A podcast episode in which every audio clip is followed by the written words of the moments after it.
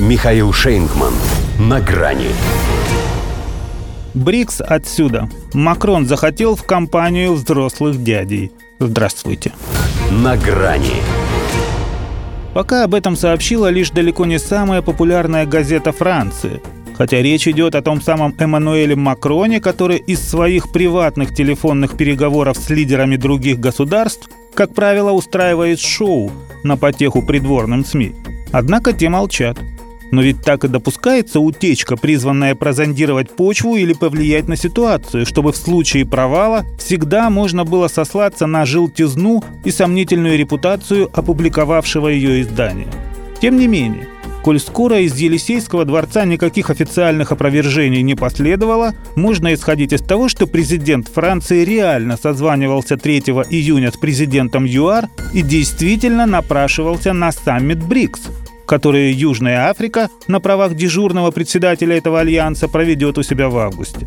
Как пишет Opinion, ссылаясь на свои источники, Сирил Рамафоса был настолько удивлен, что не нашел, что ответить, пообещав обсудить это с коллегами. И тут уже, видимо, удивился Макрон.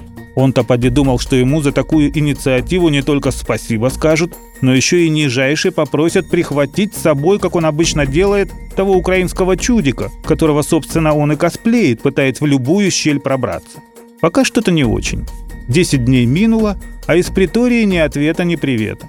Потому, вероятно, и пришлось сделать финт газетой, чтобы, во-первых, оживить процесс, во-вторых, не оставить Рамафосе вариантов – ведь как порядочный президент он теперь должен пригласить главу Пятой Республики, если, конечно, не хочет испортить отношения с Парижем. Так-то француз ничего плохого не желает. Напротив, как ему кажется, повышает значимость формата, поскольку впервые страна Запада проявляет столь живой интерес к Союзу Пяти. Одно «но» – это Макрон. Уж очень скользкий и двуличный тип. А здесь все-таки приличные люди собираются.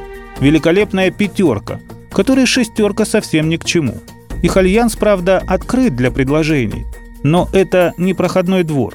Он потому и называется «калашный ряд», что не для всех подряд, тем более не для тех, кто откровенно подхрюкивает. А этот накануне опять пожелал России поражения. Хотя это не только в ее, но и в планы всего БРИКС не входит. А он войти хочет. Не в смысле членства, а так, поприсутствовать. И движим он может быть двумя полярными мотивами – либо, чувствуя становление центра силы, способного определять новое мироустройство, он надеется опять каким-то боком включить Францию в число победителей, но для этого надо быть как минимум Деголем, либо, пытаясь втереться в доверие, жаждет разрушить блок изнутри. Тоже напрасно. Люди здесь бывалые, раскусят его быстро. Или, как это по-французски, «бистро». Молодец, конечно, что еще одно русское слово на букву «Б» запомнил. Вот только пока не понял, что в его случае уместнее все-таки словосочетание «БРИКС» отсюда. До свидания. На грани с Михаилом Шейнгманом.